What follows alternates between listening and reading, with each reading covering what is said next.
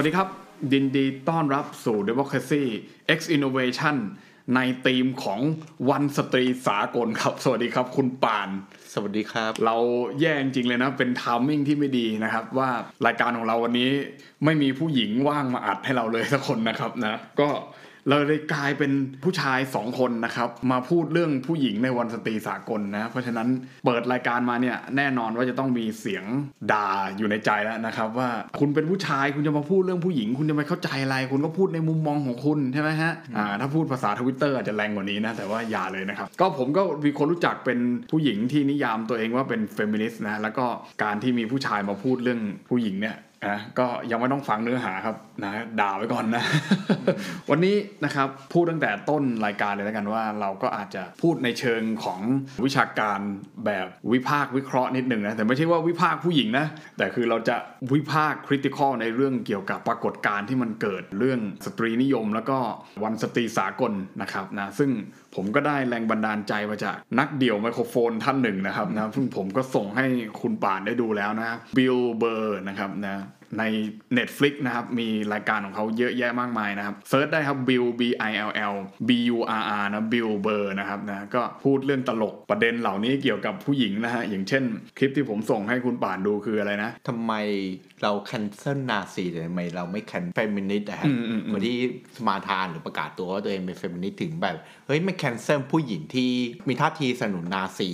นะครับแต่ที่ว่าตัวเองก็แคนเซิลนาซีแต่ว่ากลับกลายเป็นว่าชอนคอนเนลลี่นี่กลายเป็นผู้ร้ายนะครับนะก็เหมือนกับชอนคอนลี่ก็จะมีประเด็นอะไรสักอย่างที่พูดเกี่ยวกับผู้หญิงว่าเหมือนกับเขาทำร้ายหรือเขาอะไรสักอย่างนึงใช่ไหมกลายเป็นโดนตีหน้าว่าเป็นมิสโซจินิกใช่ไหมครับผู้เกลียดชังผู้หญิงไปทั้งที่วันที่เขาตายนะวันที่ชอนคอนลี่ตายไปเนี่ยก็มีคนไปซ้ำเติมแล้วก็เหมือนกับว่าสมควรแล้วที่มันตายไปอะไรอย่างเงี้ยนะเพราะมันเป็นพวกมิสโซจินิกนะแต่ว่า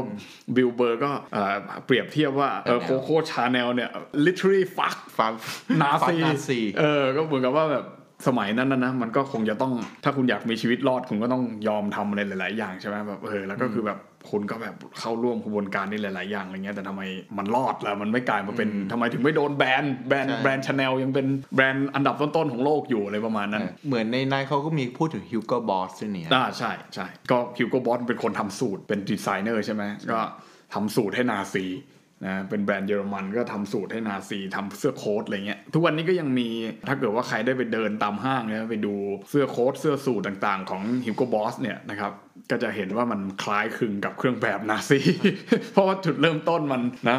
มันมายุคนั้นน่ะนะมันคือคนทำเสื้อใช่มันคือคนทำเสื้อนาซีครับก็แล้วเขามีพูดเรื่องแบบมีแบรนด์อะไรแบบนี้ไหมครับมีแบบแคนเซิลฮิวโก้บอสแบบนี้ไหมครับไม่มีนะเท่าที่ผมจำได้ผมก็เป็นคนติดตามแฟชั่นมาในระยะเวลาหนึ่งเนี่ยแบรนด์ที่ถูกแคนเซิลคือ Canada Goose โดนเพราะมันเอาขนสัตว์นะฮะพูดง่ายๆก็คือเป็นแบรนด์ที่เราอยู่ในประเทศไทยเราไม่คุ้นแบรนด์นี้คงขายในประเทศไทยไม่ได้เพราะมันเป็นเมืองร้อนมากก็จะเป็นอุณหภูมิติดลบอ่ะคุณถึงจะใส่เสื้อขนเป็ดเสื้อขนพวกนี้เหล่านี้ได้แต่ว่าเขาก็บอกว่านัก environmentalist ทั้งหลายเนี่ยก็จะไปประท้วงอยู่หน้าช็อปของ Canada Goose เนี่ยเป็นประจำเลยเพราะว่าเหมือนกับว่าเลือดมันอยู่ในมือคุณอย่างเงี้ยนะภาษาอังกฤษเรียก blood on your hand เงี้ยทุกตัวที่คุณผลิตเสื้อนี้ออกมาเนี่ยก็จะเป็นเรื่องประมาณนี้ไปนะก็จะเป็นเรื่อง animal rights ใช่เป็นเรื่อง animal rights ไปก็คือนี่น่าสนใจอย่างนึงนะครับคือเรื่องแฟชั่นเนี่ยทำไมแบบแฟชั่นมันถึงแบบนี้การเมืองเข้ามายุ่งแบบข้ามหน่อยหรือว่ายังไม่โดนมายุ่งก็ไม่รู้มันเป็นเรื่องของคนมีเงินในระดับนึงด้วยอย่างเงี้ยอย่างสมมติว่าแบรนด์พวกกระเป๋าอิตาลีกระเป๋าฝรั่งเศสต่างๆเนี่ยมันทำด้วยหนังที่เป็นหนังสัตว์จริงๆอย่างเงี้ยบางอันเนี่ยคืออย่างที่ผู้หญิงเขาชอบเล่นกันเนี่ยคาฟเนี่ยหนังคาฟเนี่ยก็คือหนังลูกวัวใช่ไหมหนังลูกวัว7เดือนเองนะครับถ้าคุณคิดอย่างนี้คุณจะรู้สึกว่าโหดร้ายมากใช่ไหมแบบลูกวัวที่แบบตัวเล็กแต่ว่าหนังเนี่ยนะมันจะมีความเนียนความมันวาวมากนะครับนะหนังคาฟเนี่ยมากกว่าวัวที่มันโตแล้วเพราะฉะนั้นเขาจะเอามาใช้ทำกระเป๋าทำรองเท้านะครับแต่ว่าคุณป่านอาจจะต้องมีเงินอย่างต่ำๆเลยนะผมว่าไม่มีใบไหนน่าจะต่ำกว่า 50,000 ที่จะซื้อไอ้หนังแบบนี้ได้เพราะฉะนั้นเนี่ยคือมันไม่ใช่เรื่องของชนชั้นกลางที่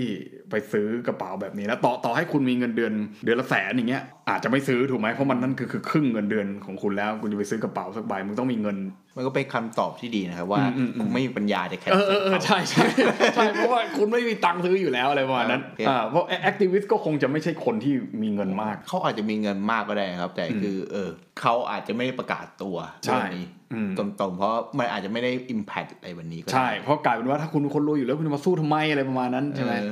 ก็โดนอาจจะโดนด่าไปด้วยครับเรื่องของเงินของเขาอย่ามายุ่งครับเหมือนคนที่ใช้ซุปเปอร์คาร์ที่ทุกวันนี้ก็ยังมีคนบอกว่าเรื่องของเขาเงินของเขาใช่เรื่องน้ำมันเรื่องอะไรไปก็เป็นเรื่องเกี่ยวกับธรรมชาติสิ่งแวดล้อมได้ใช่ไหมแล้วก็อีกอย่างหนึ่งก็คือไอ้เรื่องแฟชั่นต่างๆเนี่ยก็คือแบรนด์พวกนี้ก็พยายามที่จะออกมาพูดว่าเฮ้ยนี่เรา sustainableในระดับหนึ่งนะอะไรเงี้ยคือแบบขนแกะที่ใช้ในการทำกระเป๋านี้ก็ไปลงทุนเลี้ยงแกะเองอะไรเงี้ยแล้วพอตัดขนแกะไปใช้เนี่ยนะครับเขาก็บอกว่าแกะมันยังไม่ตายแต่ส่วนมากแกะมันจะตายเพราะมันหนาวนึกออกไหมมันไม่ได้ตายเพราะคุณไปฆ่ามันเอาขนมาอะไรเงี้ยก็จะบอกว่าเอ้ยเรามีที่เลี้ยงพิเศษที่ทำให้มันไม่หนาวมากทำให้มันไม่ตายอะไรเงี้ยเพื่อที่จะทำให้ขนมันงอกออกมาใหม่แล้วจะได้ตัดของมันไปใช้ใหม่อะไรเงี้ยนี่ก็คือแบบ double exploitation นะก็สนุกดีเหมือนกันนะไปอีกเรื่องนึงนะครับแต่ก่อนนี้เรากลับมาเรื่องผู้หญิงใช่ไหมเรื่องวันสตรีสากลนะครับก็ผมก็ได้เข้าไปวิกิพีเดียนะครับนะก็เป็นเว็บไซต์ที่ทุกคนไปเช็คได้นะครับก็คือขบวนการนะครับผู้หญิงเนี่ยนะฮะมันก็มีมาตั้งนานมากแล้วนะถ้าเกิดว่าดูตามข้อมูลที่เราเชื่อตามวิกิพีเดียนี่ผมเปิดเพื่อเช็คเฉยๆนะครับนะมันออร์แกไนซ์เนี่ยนะครับประมาณเป็นพรรคฝ่ายซ้ายโซเชียลิสต์ปาร์ตี้อะไรประมาณนี้นะในสหรัฐในช่วงปี1909โดยซ้ำไป1909นี่เป็น100กว่าปีแล้วนะนานมากนะเพราะฉะนั้นขบวนการผู้หญิงเนี่ยก็นานมากแล้วก็ได้พัฒนาขึ้นมาเรื่อยๆตามระยะเวลาทางประวัติศาสตร์อันนี้เราจะไม่พูดมากนะเพราะว่าเราสามารถที่จะไปค้นข้อมูลกันเองได้นะจนมาถึงปัจจุบันนะครับที่ทั้งโลกนะครับนะและสถาบันพระปกเกล้าเราเองเนี่ยก็ได้มีรายการหลายรายการนะที่พูดถึงเรื่องวันสตรีสากลนะว่าผู้หญิงควรจะต้องมีส่วนร่วมทางการเมืองอย่างไรมีส่วนร่วมทางการทำงานในสังคมอย่างไรอะไรต่างๆเหล่านี้นะในแง่เนี้ยในแง่ supportive เนี่ยนะมีท่านอื่นในสถาบันเนี่ยพูดไปเยอะแล้วแหละนะครับเพราะฉะนั้นวันนี้เราจะไม่พูดในเรื่องแบบนั้นนะแต่เราจะพูดอีกแง่มุมหนึ่งใช่ไหมประเด็นของผมประเด็นแรกเลยนะครับนะก่อนที่จะไปเรื่องของคุณป่านซึ่งน่าสนใจมากนะครับคุณป่านไปดูข้อมูลตัวเลขมาเยอะนะใครฟังมาถึงตรงนี้ผมอยากจะแนะนำให้ฟังไปจนถึงตอนจบนะวันนี้เพราะข้อมูลเยอะนะครับมาวันนี้ไม่ได้มาพูดไปเรื่อยนะ คิดว่าประเด็นของผมก็คือนะครับนะการที่บอกว่าเรามีผู้หญิงนะแล้วก็มีขบวนการผู้หญิงขึ้นมานะครับเขาเรียกว่า women's movement อะไรเงี้ยก่อนที่จะพัฒนามาเป็น feminist movement ต่างๆเนี่ยใช่ไหมครับมันก็มี feminist อยู่หลายรูปแบบใช่ไหมฮะส่วนมากก็คือมันมักจะอยู่ในประเทศที่ผู้หญิงนั้นเนี่ยถูกdiscriminate หรือว่าถูกแบ่งแยกด้วยการจ่ายค่าแรงน้อยกว่าต่างๆเหล่านี้ใช่ไหมความไม่เท่าเทียมในลักษณะที่มันเป็นระบบหรือ systematic จริงๆอะไรอย่างเงี้ยนะครับอย่างเช่นในสหรัฐใช่ไหมเมื่อกี้ผมก็คุยกับป่านว่าก่อนหน้านี้มันมีประเด็นเหล่านี้จริงๆว่าผู้หญิงมันถูกกีดกันไม่ให้ทำงานหรือว่าพอมาทำงานออกแรงประมาณเท่าๆกันเนี่ยคุณก็ยังได้ค่าจ้างน้อยกว่าผู้ชายอยู่ดีอะไรเงี้ยเพราะนั้นมันชัดเจนว่ามันเกิดความไม่เท่าเทียมถูกไหมฮะมันเป็นความไม่เท่าเทียมที่แบบชัดเจนมากในทางทั้งทางเศรษฐกิจสังคมและวัฒนธรรมใช่คือมันเห็นชัดแต่ว่าในประเทศไทยเนี่ยนะคุณป่านก็ศึกษาประวัติศาสตร์มามากกว่าผมอยู่แล้วนะคุณเคยเห็นไหมไอ้เรื่องที่มันชัดเจนแบบนี้ในบริบทประเทศไทยคือถ้าเป็นผมที่พูดเนี่ยมันจะไม่ได้ไปประวัติศาสตร์มันจะไปประสบการณ์ส่วนตัวโอเคมันก็คิดว่าเห็นไม่ชัดหรือถ้าไม่เห็นเลยคือผมไม่คือตอนเนี้ยในปัจจุบันนะยังไม่เคยเห็นกรณีไหนอะที่แบบผู้หญิงไทยอะค่าแรงไม่เท่ากับผู้ชายนะครับหรือว่าแบบผู้หญิงแบบไม่ได้ขึ้นแบบเป็นใหญ่เป็นโตในระบบราชการเนี่ยก็ไม่เคยเห็นเพราะฉะนั้นในการเขาเรียกว่าความไม่เท่าเทียมเชิงระบบอันนี้อย่าเพิ่งด่าผมนะฮะ systematic เนี่ยมันไม่ได้ได้น้อยไปกว่ากันอย่างเช่นพนักงานในสถาบันเราเนี่ยนะในตำแหน่งเดียวกันนะครับตำแหน่งนักวิชาการนะครับตำแหน่งนักบริหารโครงการก็ดีนักบริหารทั่วไปก็ดีเนี่ยนะครับไม่ว่าจะเป็นผู้หญิงหรือผู้ชายเนี่ยในเรทราชการเนี่ยเขามีเรทเงินเดือนให้เท่ากันมันเขาเรียกว่า regardless of gender เพราะนั้นเนี่ยนะคุณก็จะได้เรทเท่านี้ใช่ไหมฮะคือในประเทศไทยเท่าที่ดูแล้วมันยังน้อยอยู่ยกเว้นจะเป็นอาชีพบางอาชีพอย่างเช่นทหาร หรือตำรวจหรืออะไรเหล่านี้ใช่ไหมที่มันกำหนดเพศจริงๆที่มันจะโดนแบบคุณอาจจะไม่ได้เป็นแบบอยู่ในระดับที่คุมกระลำผมถ้าเป็นผู้หญิงเลยแบบนั้นอาจจะมีแบบนั้นอยู่เป็นว่าทำแบบมาคูลานิสตี้ชายเป็นใหญ่ใช่ก็ยังมีอยู่เป็นบางที่ใช่ไหมแต่ถามว่าสมมติคุณไปฝึกจู่โจมอย่างเงี้ยเป็นหน่วยที่คุณจู่โจมอ่ะเป็นหน่วยเรนเจอร์อะไรต่างๆเหล่านี้ที่คุณต้องใช้กำลังมากๆมันก็อาจไม่ตอบโจทย์มันอาจจะไม่ตอบโจทย์ผู้หญิงที่อาจจะเข้าไปฝึกตรงนั้นต้องใช้กำลังเยอะมากเพราะว่ากำลังในเชิงฟิสิกอลหรือในเชิงกายภาพเนี่ยมันอาจจะไม่เท่ากันไหมทำยากกว่าอาจจะมีผู้หญิงอยู่ตรงไหนก็ได้แต่เขาอาจจะไม่เติบโตได้เท่าที่ควรเพราะใส่หลักทำร่างกายใช่ก็แต่ว่าในสหรัฐเนี่ยมันมีถูกไหมเพราะนั้นเนี่ยเรื่องแบบนี้มันเกิดขึ้นมามันคล้ายๆแบบบาปกำเนิดอะไรเงี้ยในประเทศนั้นที่ในประเทศทางยุโรปประเทศทางสหรัฐที่โอ้โหผู้หญิงมันเคยถูกกดขี่ให้ต่ำกว่ามากทั้งในแง่เชิงระบบแล้วก็ในแง่เชิงวัฒนธรรมอย่างเงี้ยใช่ไหมฮะบางคนก็บอกว่าเฮ้ยผู้หญิงไม่ต้องทำงานอยู่บ้านเป็นแม่บ้านเลี้ยงลูกไปอะไรเงี้ยก็เลยเหมือนกับว่าผู้หญิงเนี่ยพูดเป็นภาษาสำนวนไทยก็เหมือนเป็นช้างเท้าหลังอยู่ตลอดเวลาอะไรประมาณนั้นใช่พี่ไอเคยได้ยินแบบคำพูดแบบในเน็ตคือขำเนี่ยแต่ถ้าคิดจริงมันก็ไม่ค่อยขำแล้วก็คือบอกว่าให้ผู้หญิงกลับไปแบบสภาพอะไรแบบนั้นหรือว่ากลับไปอยู่ในครัวแบบนั้นมันเป็นแบบความคิดแบบที่มันโซยูโรเซนทริกมากอยู่อย่างน้อยก็แบบอเมริกาเป็นแบบความคิดแบบอเมริกาแท้เพราะว่าสมัยเนี่ยครับตอนที่แบบผู้หญิงจะไม่ได้ทำงานผู้หญิงจะเป็นแม่บ้านแบบนั้นวิธีการแบบไล่กลับไปครัวหรือไล่แบบนั้นเป็นแนวคิดที่มันสะท้อนมาว่าผู้หญิงเนี่ยไม่ต้องทำงานเลยหายเงินก็ได้แต่ทำงานบ้านไปไองานหาเงินเป็นหน้าที่ผู้ชายซึ่งไอ้พวกเนี่ยในไทยเราจะเห็นยากหรือเห็นน้อยกว่าเพราะแค่เราไปตลาดเนี่ยซึ่งตลาด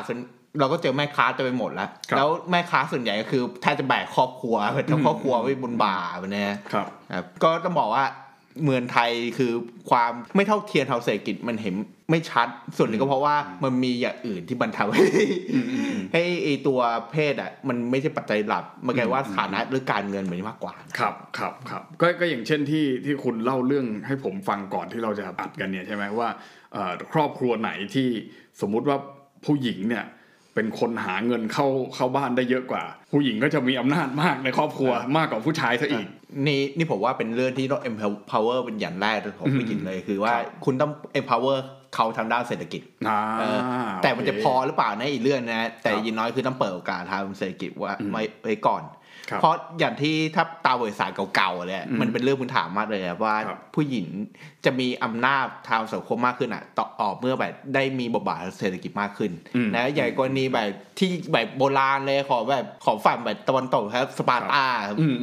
าคือปกติเราเห็นภาพเราคิดถึงนับยศนับลบใช่ไหมใส่เกณฑ์ในตัวเดียวเหมือนหนังเรื่อง300เลยมาใช่แบบนั้นคือของสปาร์ตานอกจากเป็นสังคมนับลบแล้วหนึ่งในจุดเด่นของสปาร์ตาที่มากกว่านครรัฐอื่นของกรีกอย่างนึงคือเรื่องผู้หญิงของสปาร์ตาครับคือผู้หญิงของสปาร์ตาเนี่ยมีบทบาทมากในนครสปาร์ตาถ้าจะไม่ผิดคือโหวตได้ด้วยมั้ยเพราะถ้าเป็นเอเธนเนี่ยผู้หญิงโหวตไม่ได้นะผู้หญิงของเอเธนนี่เป็นแค่แบบสิ่งของไอ้แบบนี้ด้วยซ้ำเป็นฟังก์ชันเฉยๆเอาไว้ใช้งานเดี๋ยวที่คุณว่าไงซักผ้าเลี้ยงลูกไป baby making machine นะหนักกว่านั้นอีกเป็นเครื่องมือในการผลิตเด็กผลิตลูกหลานแค่นั้นเองผู้ชายก็ยังต้องรักกันเองเลย ความรักแท้จริงของพวกเอเธนเป็นแบบเลยเป็นแบบผู้ชายรักกันนะครับ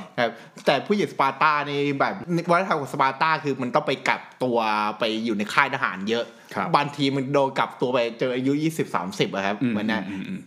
ทำให้แบบไม่ใครทำงานทางเศรษฐกิจใช่ไหมวิธีการง่ายสุดคือให้ผู้หญิงทำพอผู้หญิงมีบทบาทเศรษฐกิจเยอะบทบาททางการเมืองแบบนี้มันก็เยอะขึ้นตามนะหรือในกรณีของไทยก็เป็นอีกกรณีหนึ่งที่เห็นได้ชัดคือถ้าเราดูการนับญาตินะถ้าเป็นสังคมที่หญิงเป็นใหญ่คือจะเป็นมาเทอาคีสังคมที่ไทยเป็นใหญ่ก็คือเป็นพาเทอาคีใช่ไหมคือนับญาติทำพ่อนับญาติทำแม่แต่ของไทยคือนับญาติทั้งสองฝั่งอันนี้ก็น่าสนใจนับญาติสองฝ่ายก็คือ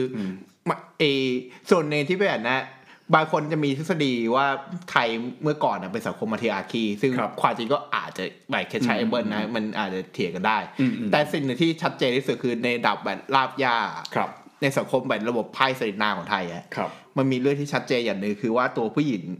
ผู้หญิงน่ะมีบทบาทมากเหตุผลที่บทบาทมากเหตุผลเพราะนั้นเห็นได้ชัดจากจุดที่ไอตัวผู้ชายอ่ะโดนเกมใช่ไหมเกมเป็นไพ่อาจจะเข้าเดือนออกเดือนหรือไม่เข้าทุกเดือนอะไรว่างไปแต่คือพอโดนเกมปุ๊บหมายความว่าใครจะดูแลนาล่ะเพราะคือผู้หญิงดูแลนาผู้หญิงก็เลยมีบทบาททางเศรษฐกิจสูงมากนะแล้วพอมีบทบาททางเศรษฐกิจสูงปุ๊บอ่ะมันถึงจุดนึงน่ะผู้ชายอ่ะต้องไต่เข้าบ้านผู้หญิงอาจจะนับญาติสองฟันอยู่อ่ะแต่ตัวผู้ชายต้องเข้าไปช่วยแบบไต่เคยเข้าบ้านเพราะว่าเขาทำอยู่ก่อนแล้วก็คือคุณเข้าไปทำแป๊บนึงเนี่ยคุณอาจจะโดนเกณฑ์อีกเมื่อไหร่ก็ไม่รู้เพราะฉะนั้นคุณไม่ได้มีความมั่นคงในตรงนี้ทั้งที่เป็นสมัยก่อนที่เป็นสังคมเกษตรกรรมคนที่เป็นแลนด์โอนเนอร์หรือแลนด์ลอร์ดหรืออะไรเงี้ยก็คือฝ่ายผู้หญิงต้องบอกผู้หญิงมีปัจจัยทางการผลิตหรือมีแบบไอ้พวกแบบสิทธิ์เจอว่าสิทธิ์มันก็ไม่ใช่มันคล้ายๆว่าสถานการณ์มันทำให้ผู้หญิงเนี่ยอยู่ในสถานะที่สามารถทำมาหากินได้ดีกว่าผู้ชายก็เป็นเงื่อนไขทางประวัติศาสตร์หนึ่งที่น่าจะสำคัญมากที่ทำให้ประเทศไทยผลผลิตมันออกมาเป็นลักษณะนั้นนะเพราะว่าประเทศอย่างสหรัฐหรือประเทศยุโรปเนี่ยมันเติบโตมาด้วยอุตสาหกรรมถูกไหมและงานในชนิดที่เป็นอุตสาหกรรมเนี่ยส่วนมากก็อย่างที่เราเล่ากันก็คือเข้าไปทำงานในโรงงานใช่ไหมเข้าไปทำงานในโรงงานได้ค่าจ้างตามเวลาทำงานอะไรอย่างเงี้ยนะครับนะก็เหมือนมาร์กซ์นะถ้าพูดไปมันเหมือนเราอ่าน Capital ไปแบบเพลินๆเหมือนเรื่องเล่าอะไรเงี้ยมาร์กก็จะเล่าว่าการที่คุณเข้าไปทำงานในโรงงานเนี่ยแรงงานก็จะขาย labor power ของตัวเองก็คือกำลังในการผลิตของตัวเองขายออกไปในลักษณะที่กำลังการผลิตก็เป็นเหมือนคล้ายๆสินค้าเหมือนกันอย่างเงี้ยแล้วคุณเหมือนก็คุณมีสินค้าคุณเอาไปขายไปคุณก็ไปขายแลกเงินมาในระยะเวลาหนึ่งมันถึงต้องมี working time ที่เป็นอย่างเช่นปัจจุบันก็อาจจะเป็น 9:00 น. ถึง 5:00 น. เย็น 8:00 น. ถึง 4:00 น. อะไรเงี้ยคือเป็น working time ที่มี period ชัดเจนแล้วคุณก็ทำงานแลกกับระยะเวลานั้นที่คุณได้ขายแรงงานของคุณไปต่างๆเหล่านั้นแต่ว่าถ้าเกิดว่าคุณมามองในแง่ของเพศใช่ไหมมันกลายเป็นว่าผู้ชายเท่านั้นที่มันมีสิทธิ์ในการทำแบบนี้ซึ่งงานบางอย่างนั้นมันอาจจะไม่เหมาะกับลักษณะทางกายภาพของผู้หญิงหรือผู้หญิงอาจจะทำให้เกิด productivity ถ้าพูดในภาษาแบบเศรษฐศาสตร์ใช่ไหมอาจจะทำให้เกิด productivity หรือการได้งานของมันนั้นออกมาน้อยกว่าอะไรประมาณนั้นอย่างเงี้ยซึ่งตรงนี้มันอาจจะแตกต่างจริงๆในสังคมตะวันตกซึ่งผิดกับสังคมไทยที่มันอาจจะมีการเกณฑ์การไล่นาหรือการทำเกษตรกรรมอย่างที่ป่านบอกใช่ไหมน่าสนใจว่าบริบทสังคมตะวันตกกับไทยเนี่ยมันเกิดมาแตกต่างกันซึ่งอันนี้ก็ debatable นะเถียงกันได้นะว่ามันอาจจะไม่ถูกต้องอย่างนี้ 100% แต่ผมเริ่มเห็นความแตกต่างว่าพอผู้ชายมันมีอำนาจมากกว่าในสังคมตะวันตกเนี่ยมันเลยกลายเป็นเหมือนบาปกำเนิดของสังคมตะวันตกที่เฮ้ยพอเหมือนกับว่าเฮ้ยเหมือนกับคนดำคุณไปเอาคนดำไปเป็นทาสเนี่ยถ้าเราพูดเรื่องผิวสีใช่ไหมตอนนี้คุณเหมือนต้องไปไถ่บาปกับเขาอะโดยการที่จะให้คนดำหรือว่าคน minority ต่างๆเนี่ยมันมีสิทธิพิเศษบางอย่างใช่ไหมมันก็เลยเหมือนตอนเนี้ยอย่างเวลาคุณฟัง Bill Burr เนี่ยใช่ไหมไอคลิปนั้นอะผู้ชายมี NBA ที่เป็นของผู้ชายอะแล้วเขาก็จะมีการสร้างแบบ WNBA ของผู้หญิงมาอย่างเงี้ยแล้วก็แบบเขาไปถามคนที่เป็นแบบเป็นทรานส์เลยนะแบบว่าทรานส์เลยอะเดินถนนแบบแต่งตัวเหมือนผู้หญิงสะพายกระเป๋าผู้หญิงแล้วไปถามว่าเฮ้ยคุณเป็นทรานส์ต้องเท่าเทียมอะไรเงี้ยนะก็พูดไปตามในหลักการของเขาเฮ้ยคุณรู้จักนักบาสในลีก WNBA ไหมที่เป็นผู้หญิงอะปรากฏว่าตอบไม่ได้ตอบไม่ได้บอกเฮ้ยฉันไม่ค่อยได้สนใจกีฬาเท่าไหร่แล้วถามว่าเฮ้ยนักบาสผู้ชายคนดังๆใครไมเคิลจอร์แดนอย่างเงี้ยรู้จักอะหรือว่าแต่คือแบบไม่รู้จักนักบาสเป็นผู้หญิงว่ามันก็เลยบอกว่าเฮ้ยอะไรเงี้ยคือแบบทำไมถึงไม่รู้จักมันเกิดอะไรขึ้นที่มันผิดพลาดหรือเปล่าอะไรเงี้ยก็แบบเฮ้ยกีฬาบางอย่างมันอาจจะไม่ได้เหมาะกับผู้หญิงมั้งหรือเปล่าหรือไงพูดแบบนี้จะกลายเป็นเหยียดไหมอันนี้ไม่แน่ใจอ่ะบางทีอาจจะเป็นเพราะมันดูแบบโปรโมทไม่ดีใช่ไหมแล้วที่สังเกตในคอมเมนต์ YouTube มีอันที่พี่ไอส่งมาให้คอมเมนต์ใน YouTube บอกว่าค่าตั๋วแพงอ่ะ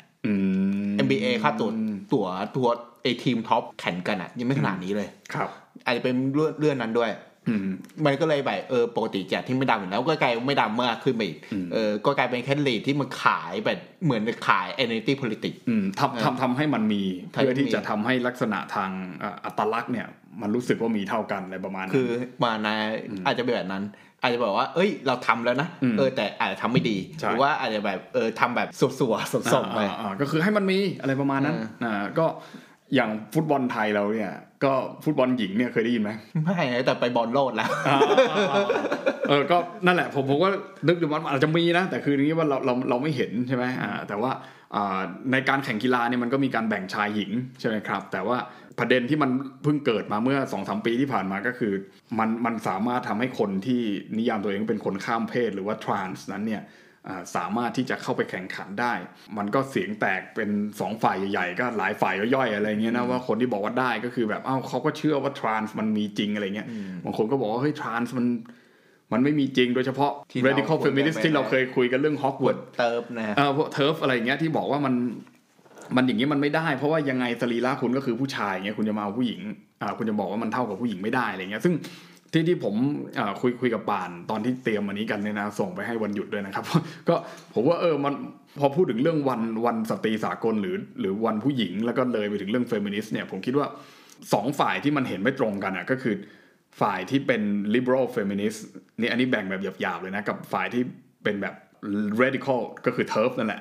กับไอ้ฝ่าย liberal เนี่ย liberal ก็คือแบบเสรีนิยมอะไรเงี้ยเสรีนิยมว่าพยายามที่จะบอกว่าจริงๆแล้วอ่ะโดยกำเนิดแล้วเนี่ย naturally เลยนะโดยธรรมชาติแล้วอ่ะผู้ชายผู้หญิงมันเท่ากันอะไรเงี้ยและสังคมมันทำให้เราเห็นว่ามันไม่เท่าเพราะฉะนั้นเนี่ยแต่จริงๆแล้วว่ามันเท่าไอ้เรื่องการแข่งกีฬาข้ามเพศอย่างเงี้ย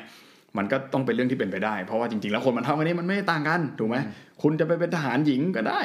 คุณจะไปเป็นบุรุษพยาบาลก็ได้อย่างเงี้ยจะเกิดอย่างนั้นใช่ไหมคุณจะไปเป็นนักฟุตบอลผู้หญิงเหรอหรือคุณจะไปเป็นคนอบขนมปังที่เป็นผู้ชายอะไรประมาณนี้คุณนึกออกป่ะแต่ว่า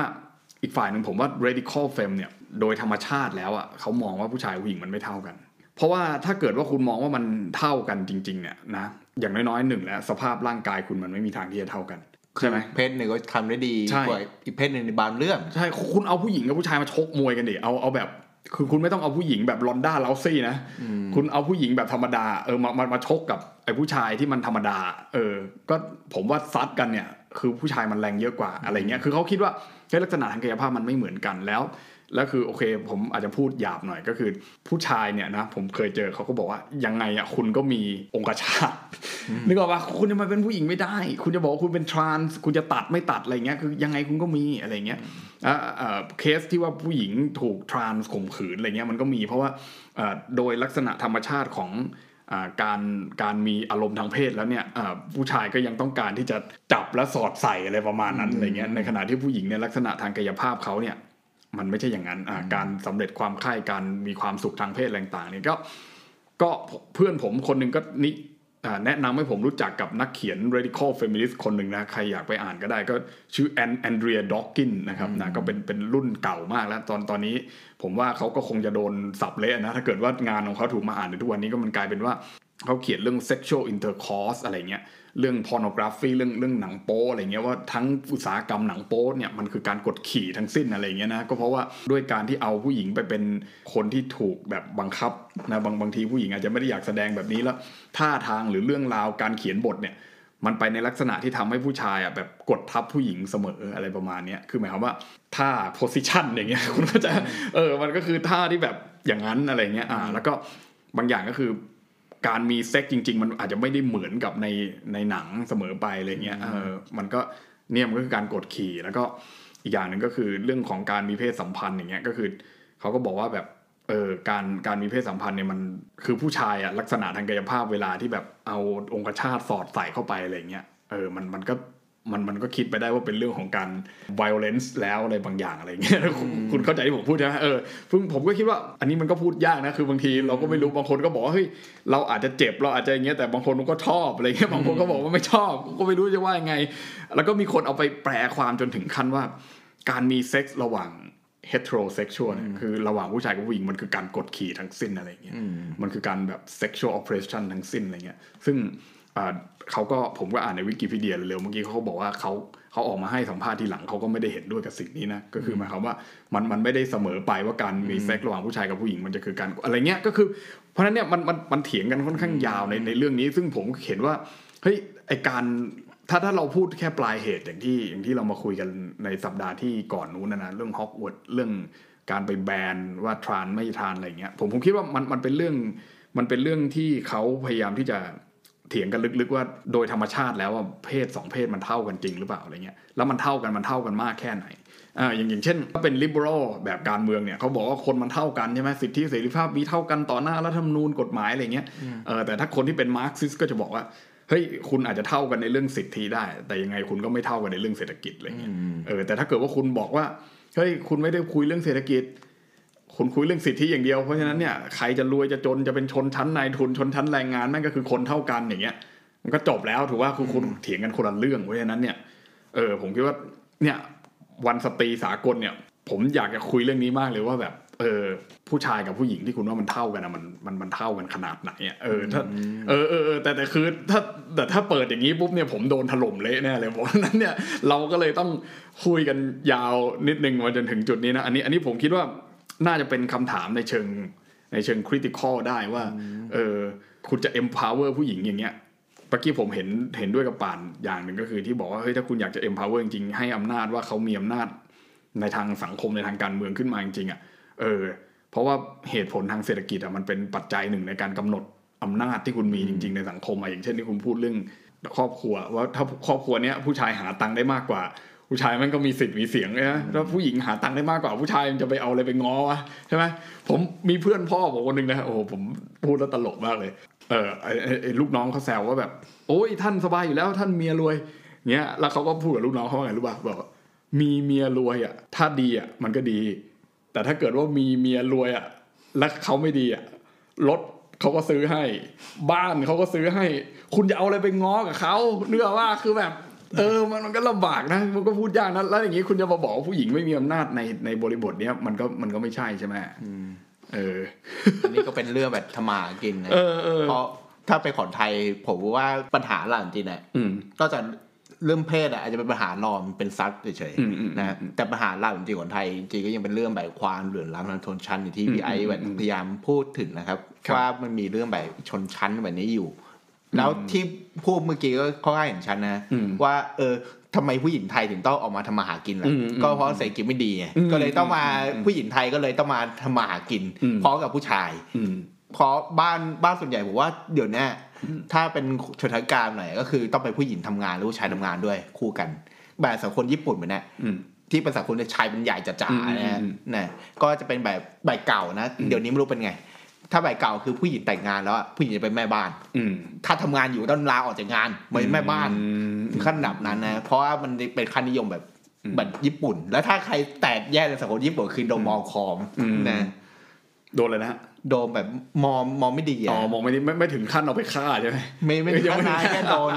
แค่มันแตกต่างจากพวกเว็บมันสอดคล้องกับสิ่งที่ป่านเอาให้ผมดูเมื่อกี้หรือเปล่าในเรื่องว่าอัตราการเรียนสเต็มใช่ไหมอันนี้น่าสนใจเพราะว่ามันมีหลายครั้งที่เรามักจะพูดกันว่าอย่างอาทิตย์ก่อนผมก็พูดเรื่องนั้นไปว่าการดูหนังเครียดอะไรเงี้ยมันเป็น privilege ของคนรวยหรือเปล่าอะไรเงี้ยกับการเรียนวิชาพวกปรัชญาวิชาพวกประวัติศาสตร์วรรณกรรมแบบที่พวกเราเรียนกันเนี่ยนะรัฐศาสตร์อะไรอย่างเงี้ยนะปรัชญาการเมืองอย่างเงี้ยมันเป็นวิชาของคนรวยไหมแต่ว่าเท่าที่ป่านเอาให้ผมดูเมื่อกี้ว่าอัตราของผู้หญิงที่เรียนสเต็มมันมักจะเป็นประเทศโลกที่3เยอะอะไรเงี้ยมันสอดคล้องกับสิ่งที่ป่านคุยเมื่อกี้ป่ะอันนี้มันจะเป็นแบบที่ผมไปเคยอ่านกลุ่มน่ะเป็นพวกฝ่ายขวาอเมริกันนะเขาจะอธิบายว่าไอ้น่ะที่ต้องเรียนสเต็มเยอะที่ทำไมถึงคนอเมริกันถึงไม่ค่อยเรียนสเต็มกันเพราะว่าประเทศอเมริกันไอ้United States อ่ะสหรัฐอ่ะมันเป็นประเทศโลกที่1ไงมันพัฒนาแล้วพอพัฒนาแล้วมันกลายว่าไอ้ตัวสังคมอ่ะมันเรียบร้อยให้ต้องมาทำมาหากินน้อยลงนะสเต็มก็เป็นวิชาเกี่ยวกับพวกแบบสายวิทย์ใช่มั้ยสายวิทย์สายทำมาหากินเป็นวิศวะเป็นหมออะไรแบบนั้นเศรษฐกิจไม่ดีใช่มั้ยมันกลายว่าเราต้องเรียนนี่เยอะขึ้นเพื่อเอาไปทำงานนี่ไปคำอธิบายของเขานะซึ่งความท่านทางสิทธิ์ดินนี้คือไม่จริงนะเพราะที่บอกคืออเมริกามีผู้หญิงที่อยู่ในแบบเซสชั่นสเต็มอ่ะที่ทำงานเกี่ยวกับสเต็มเป็นพวกแบบผมเข้าใจว่ารวมพยาบาลแบบนี้ด้วยถึง 44% อันดับต้นๆของโลกนะตามสตาติก้านะครับแต่ส่วนใหญ่ถ้าดูตามเนี้ยส่วนใหญ่ที่เป็นอันดับ1ตอนเนี้ยในปี2021ก็คือจอร์เจียอันดับ2มองโกเลีย อันดับ3คิริบาตินี่ประเทศอะไรไม่รู้ไม่รู้จักชื่อเลยไม่ได้ยินไม่เคยได้ยินอันดับ4คือโดมินิกันรีพับลิกอันดับ5คือกัมพูชาคือบ้านเรานะครับส่วนไทยก็ไม่น้อยหน้าอยู่อันดับอยู่มีผู้หญิงที่ทำงานสแตมป์ถึง 43% นะฮะ 43ครับก็เยอะมากอยู่นะก็ถือว่าเยอะนะครับถือว่าเขาข้ามเยอะแล้วถ้าไปดูผู้หญิงที่เรียนสเต็มน่าจะเยอะกว่านั้นเพราะถ้ามันมีผู้หญิงที่ทำงานกับผู้หญิงที่เรียนอ่ะมันต่างกันนะครับเพราะว่าผู้หญิงที่ทำงานอาจจะไม่จำเป็นต้องเรียนแบบสายมหาลัยที่เป็นแบบสเต็มอะไรแบบนี้ก็ได้อาจจะไปเรียนวิชาชีพแล้วก็มาก็ได้แต่มันทำงานในสายสเต็มนะอย่างอเมริกานี่เข้าใจว่าไอ้ผู้หญิงที่เรียนสเต็มถ้าเป็นตัวเปอร์เซ็นต์อ่ะมันน้อยกว่าผู้หญิงทำงานแบบเห็นได้ชัดก็แสดงว่าจริงๆการเข้าทำงานในสายสเต็มกับการเรียนสเต็มเนี่ยบางทีอาจจะไม่ไปด้วยกันอาจจะไม่ได้ไปด้วยกันอะไรเงี้ยแต่ของไทยคือเราก็อยากเป็นหมอทุกคนนะเพราะหมอเงินดีแต่เพราะว่าอเมริกาก็เป็นนะเพราะมันเงินดีทุกที่เป็นอาชีพที่ยังไงก็ขาดยังไงมันก็ขาดแล้วมันก็รวยด้วยนะจริงๆแล้วคือแบบถ้าอย่างเป็นหมอในบ้านเราก็คือการันตีแล้วว่าคุณอาจจะกินดีอยู่ดีแน่นอนอะไรเงี้ยแต่ถ้าเป็นหมอในประเทศโลกที่1เนี่ยก็คือรวยระดับโอ้โหระดับเศรษฐีได้เลยนะเป็นได้นะเว้ยกำบาดนะแล้วโอ้โหเพราะนั้นเนี่ยมันก็อย่างเงี้ยผมไม่แน่ใจสมมุติว่าไม่ได้เรียนสเต็มมาแต่ทำงานสเต็มเนี่ยอย่างสมมุติคุณไปทำงานเป็นตำแหน่งนักบัญชีอะไรเงี้ย accountant อะไรเงี้ยผมไม่รู้เขานับแบบนั้นหรือเปล่าใช่ไหม accountant ในโรงพยาบาลผมคิดว่าถ้าเขานับแบบนั้นมันจะเยอะก็ไม่แปลกนี่ก็ไม่แน่ใจเหมือนกันว่ายังไงแต่ถ้าเรียนสถิติเรียนพวกบัญชีมาเนี่ยมันก็กึ่งๆนะจริงๆแล้วกึ่งๆระหว่างสายวิทย์ก็คือพูดง่ายๆเป็นบ้านเราเรียกบ้านๆกสิณคำนวณอะไรประมาณนั้นใช่ไหมก็คือแบบเรียนคณิตศาสตร์ด้วยแต่ไม่ได้เป็นวิทยาศาสตร์ในลักษณะแบบพวกชีววิทยาเคมีฟิสิกส์อะไรอย่างนั้นมีอันนึงที่นายพูดต่อไปคือที่พี่ไอพูดมานะครับเรื่องว่ามันมีความแตกต่างกันทำแบบทางสรีระแบบเนี้ยแล้วมันแบบเท่ากันขนาดไหนพี่ไอก็น่ารู้จักเรื่อง Discord ใช่ไหมครับพอพี่ไอก็ทำเรื่อง Discord มาตอนจบนะวัฒกรรมเนี่ยที่โด่งดังมากนะครับ Discord เนี่ยโด่งดังมากแล้วผมว่าสำหรับประเทศแบบอเมริกานี่ชัดเจนผู้ชายเก่งคนนี้มากกว่าผู้หญิงซึ่งคำถามคือมันเป็นเรื่องจริงหรือเปล่าผมก็คือไปค้นข้อมูลจาก OECD ครับโอ้โหสุดยอด OECD นี่เป็นแหล่งข้อมูลชั้นดีของพวกเราครับเขามีเก็บข้อมูลจากคะแนนพิซซ่านะครับครับผมก็คือว่าประเทศส่วนใหญ่อ่ะผู้ชายอ่ะเก่งคณิตมากกว่าผู้หญิงแต่มันในปี2012ฮะคือเมื่อโอ้โห10กว่าปีก่อนมันมี6ประเทศประมาณแบบหลับหน่วยอ่ะถึงไม่10อ่ะที่เก่งที่ผู้หญิงเก่งคณิตมากกว่าผู้ชายครับหนึ่งในคือประเทศไทยเก่งแบบคะแนนห่างยังมีนัยสำคัญนะฮะคือโดยคะแนนโดยภาพรวมคือยังแบบต่ำกว่าค่าเฉลี่ยครับเพราะเข้าใจว่าตัวห่างเยอะครับแต่ตัวคะแนนผู้หญิงนะคือแบบเยอะกว่าผู้ชายอย่างมีนัยสำคัญนะแล้วปี2018ที่เขาเก็บข้อมูลใหม่รอบอ่ะก็ยังเป็นอยู่นะก็คือคะแนนของตัวคะแนนคณิตของผู้หญิงมากกว่าผู้ชายในประเทศไทยนะยังมีนัยสำคัญนี่ก็คือบอกว่า มันอาจจะไม่จริงก็ได้นะครับในบางเรื่องนะบางเรื่องคือว่าโอ้ยผู้หญิงด้อยกับผู้ชายเรื่องนี้มันอาจจะไม่จริงนะแต่ถ้าเรื่องบางเรื่องที่มันอาจจะจริงก็ได้อย่างเรื่องสรีระนะมันจะมีเรื่องที่ว่าผู้หญิงแบบร่างกายคือสู้ผู้ชายไม่ได้ในเรื่องแบบพวกกล้ามเนื้อเหมือนกันไอ้คนนี้จริงแต่มันจะมีบางเรื่องที่ผู้หญิงก็ทำได้ดีเท่ากันขึ้นอยู่กับ Discord ใช่ไหมครับ ว่าคุณถือ Discord อะไรในมือนะครับก็เป็นไปได้นะเอาจริงๆก็จะว่าไปแต่อย่างประเทศไทยก็อีกแหละบางทีเราพูดคำว่า Discord บางทีเราพูดคำว่าวัฒกรรมอะไรเงี้ยมันเป็นลักษณะว่ามันเป็นเรื่องไม่จริงอะไรอย่างงี้ใช่ไหมสมมติว่ามันแสดงว่ามันยังมีความจริงบางอย่างอยู่แต่วัฒกรรมเนี่ยมันเป็นเรื่องมันเป็นเหมือนเมฆมาปกคลุมสักพักนึงอะไรเงี้ยถ้าเราดึงมองทะลุเมฆออกไปได้เราก็จะพบกับความจริงอะไรเงี้ยซึ่งในเซนส์ของ Discord มันอาจจะไม่ได้เป็นอย่างนั้นอะไรเงี้ยใช่ไหมในเซนส์ของ Discord ในลักษณะนั้นอาจจะมองว่ามันไม่มีความจริงอยู่เลยในโลกนี้มันมีแต่เมฆอะไรเงี้ยคือถึงแม้ว่าคุณจะแหวกเมฆออกไปกี่ก้อนก็ตามคุณก็จะเจอเมฆอีกก้อนอยู่เสมออะไรประมาณนั้นใช่ไหมครับแต่ว่า มันก็พูดยากแหละเอาเข้าจริงๆใครจะบอกได้ว่าเรื่องเพศมันมีผลกับสิ่งนี้จริงๆอะไรเงี้ยผมคิดว่าไอ้เรื่องคณิตศาสตร์เรื่องอะไรต่างๆเหล่านี้มันจะต้องถูกวัดโดยคะแนนใช่ไหมในการที่เราจะบอกได้ว่าในค่าเฉลี่ยของผู้ชายค่าเฉลี่ยของผู้หญิงอะไรเงี้ยอันไหนมันมากน้อยกว่ากันอะไรเงี้ยซึ่งมันก็พูดยากนะเอาจริงคือผมก็ยังไม่ค่อยเก็ตเท่าไหร่อะไรเงี้ยแต่ว่าถ้าในโลกของสหรัฐเนี่ยหรือในโลกของตอนตกเนี่ยเขามักจะมองว่าคนเอเชียเนี่ยเก่งคณิตศาสตร์ใช่อันนี้ Discord แน่นอนเป็นสเตอริโอไทป์ของเขาเลยอันนี้คือสเตอริโอไทป์เลยนะอันนี้ Discord จริงๆนะก็คือว่าเป็นความเชื่อแล้วมันถูกผลิตขึ้นมากลายเป็นความจริงบางอย่างในสังคมบางในช่วงหนึ่งเนี่ยอันนั้นคือ Discord แน่นอนอะไรอย่างเงี้ยนะแต่ว่าผมก็ไม่แน่ใจนะอย่างถ้าเกิดว่าป่านคุยเรื่องคณิตศาสตร์ว่าใครเก่งกว่ากันอย่างเงี้ยหรือทหารเนี่ยผู้ชายอาจจะเป็นได้ดีกว่าผู้หญิงเพราะมีกำลังมากกว่าอะไรเงี้ยใช่ไหมหรือนักมวยอะไรเงี้ยแต่ถ้าเกิดว่าเรามาดูเรื่องของการเป็นพนักงานพยาบาลนะสมมติว่าการทำแผลการเย็บแผลต่างๆเหล่านี้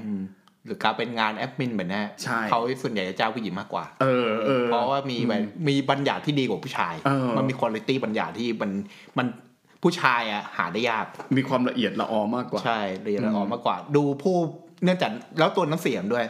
เนื่องจากตัวน้ำเสียงผู้หญิงส่วนใหญ่จะแบบนุ่มกว่าอันนี้กลายว่าเป็นเราก็สเตอริโอไทป์ไปแล้วนะก็คือคุณมองอย่างนี้ก็ผู้หญิงอาจจะไม่ด้อยผู้ชายทุกเรื่องแต่ผู้ชายก็อาจจะไม่ได้เหนือผู้หญิงทุกเรื่องเลยมีด้าวที่ผู้หญิงเหนือกว่าผู้ชายอยู่แล้วมีด้าวที่ผู้ชายอ่ะดีกว่าผู้หญิงอยู่มันไม่ได้ว่าเราจะเท่ากันแบบเท่ากันเด็กๆอ่ะแต่เราควรมีสิทธิ์เท่ากันเพราะมันเป็นเรื่องที่เนี่ยมีอย่างหนึ่งซึ่งเมื่อก่อนเนี่ย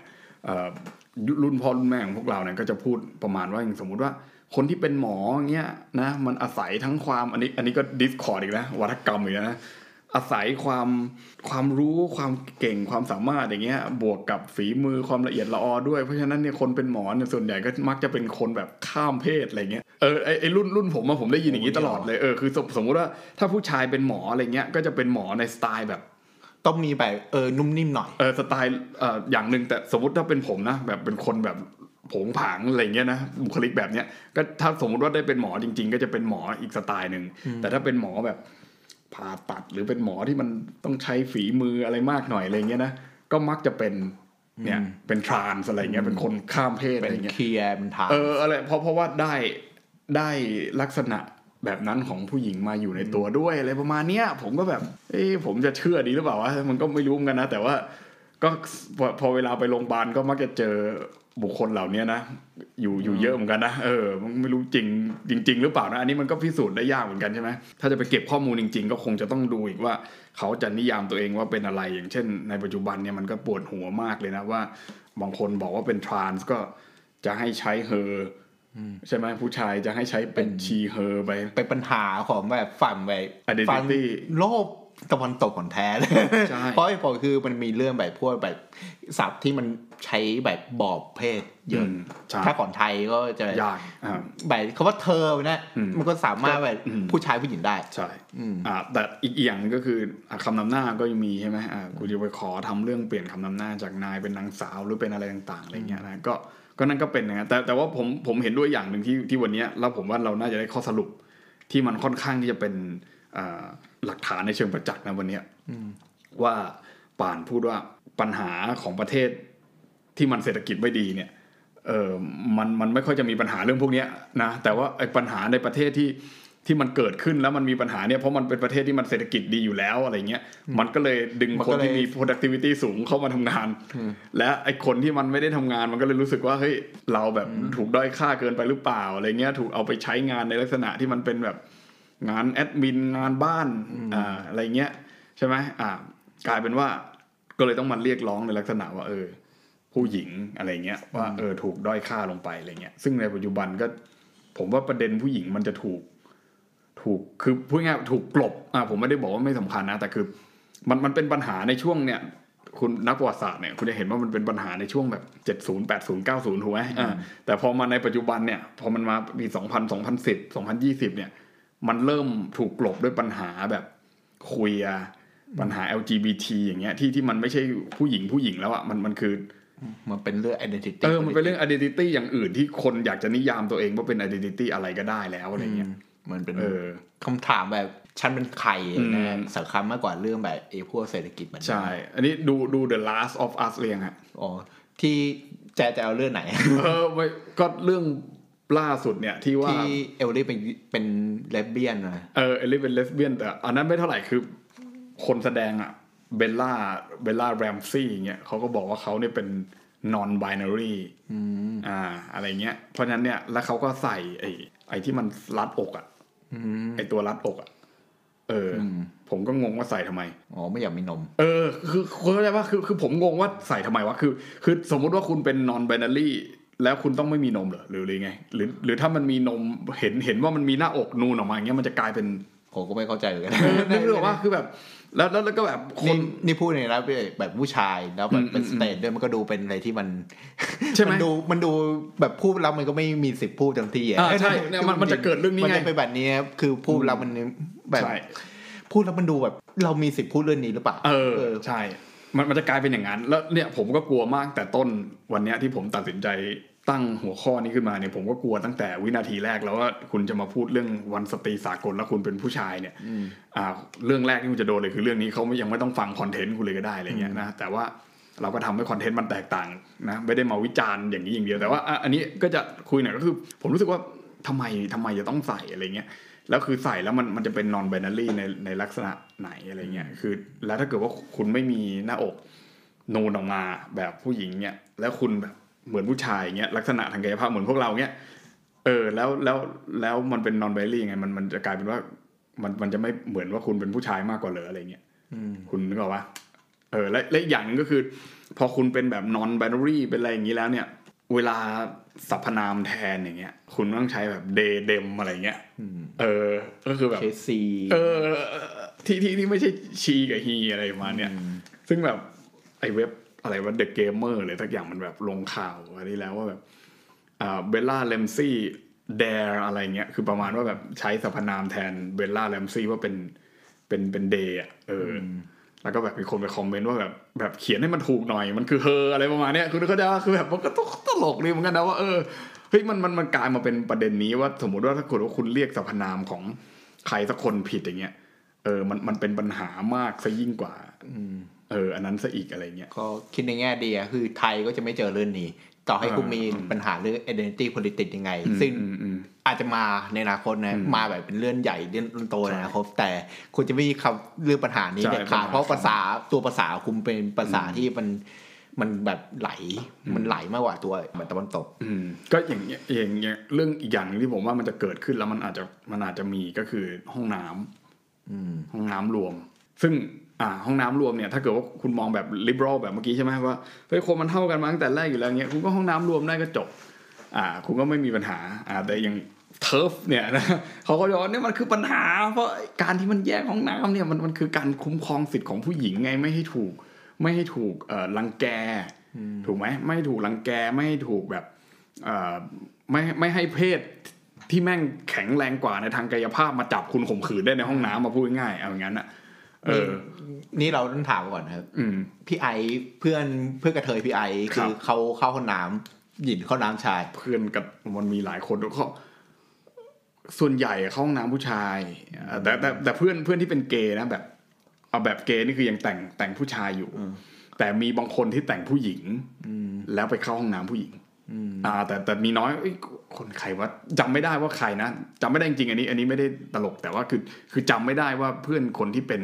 ที่แต่งหญิงนั่นน่ะเราไปเข้าห้องน้ำผู้หญิงอ่ะเขาคือใครแต่จำได้ว่าเฮ้ยมีอยู่ครั้งหนึ่งที่ไปกับคนเนี้ยแล้วเขาไปเข้าห้องน้ำผู้หญิงพอถ้าเป็นเพื่อนที่ไปกระเทยของผมคือผมมีเพื่อนเกย์เพื่อนกระเทยนะเพื่อนถ้าเพื่อนทั้งสองคนไหนคือเข้าน้ำผู้ชายแต่ถ้าเพื่อนแบบที่ไปกระเทยเขาเนื่องจากตัวกระเทยที่ผมเจอเขายังไม่เป็นทานนะเขายังไม่แต่งหญิงจะไปแต่ออกสาวแล้วก็คือจะใช้วิธีการเข้าห้องน้ำว่าจะปิดประตูห้องน้ำนะก็คือเข้าห้องน้ำผู้ชายเข้าห้องน้ำผู้ชายแต่ไม่ได้เข้าแบบไม่ได้ยืนฉี่ใช่โอเคไปเข้าห้องน้ำนั้นแล้วก็ปิดประตูนะครับที่เคยเจอนะเอ้ยน่าสนใจมากเรื่องเพศเนี่ยผมว่ามันเป็นประเด็นที่ละเอียดอ่อนแต่ว่าคือมันจะกลบประเด็นอื่นไปสมมุติว่าคุณเน้นเรื่องนี้ ที่แน่ๆคือไทยคือยังแก้ปัญหาเศรษฐกิจไม่ได้ถ้าแก้ได้เมื่อไหร่ผมว่าเรื่องนี้จะเป็นเรื่องสำคัญโอเคก็อันนั้นคือเราเห็นตรงกันว่าปัญหาตอนนี้คือปัญหาเศรษฐกิจที่แต่มันก็อาจจะมีเถียงได้บางประเทศอย่างประเทศแบบมุสลิมหลายประเทศนะครับที่มีแบบปัญหาเรื่องเศรษฐกิจแต่ก็ยังมีเรื่องกดขี่ผู้หญิงอยู่ก็ยังมีแบบนั้นอยู่นะก็แล้วแต่คอนเทกซ์นะจริงๆแล้วแต่บริบทมันก็นี่แต่ว่านะในโอกาสวันสตรีสากลเนี่ยก็มีประเด็นหลายๆอย่างที่เราคอนเซิร์นกันนะครับในแล้วก็เป็นห่วงนะในเรื่องเหล่านี้ก็ฝากไว้ให้คิดนะครับแล้วก็พิจารณาว่าเรื่องเหล่านี้มันมีประเด็นประมาณนี้อยู่นะซึ่งก็อาจจะช่วยเติมเต็มในสิ่งที่ท่านอื่นๆได้พูดไปในเรื่องว่าผู้หญิงควรที่จะได้รับการ empowerment อย่างไรอะไรเงี้ยก็มีคนพูดไปเยอะแล้วนะอันนี้เราก็เสริมแล้วกันนะถือว่าเสริมตรงนี้นะก็มีข้อมูลมีอะไรต่างๆมากมายนะครับวันนี้นะครับก็คงจะยาวแล้วนะก็เอาไว้แค่นี้ก่อนแล้วกันนะครับนะมีข้อมูลดีๆวันหลังก็จะมาแชร์กันใหม่นะครับนะสำหรับวันนี้ก็สวัสดีครับ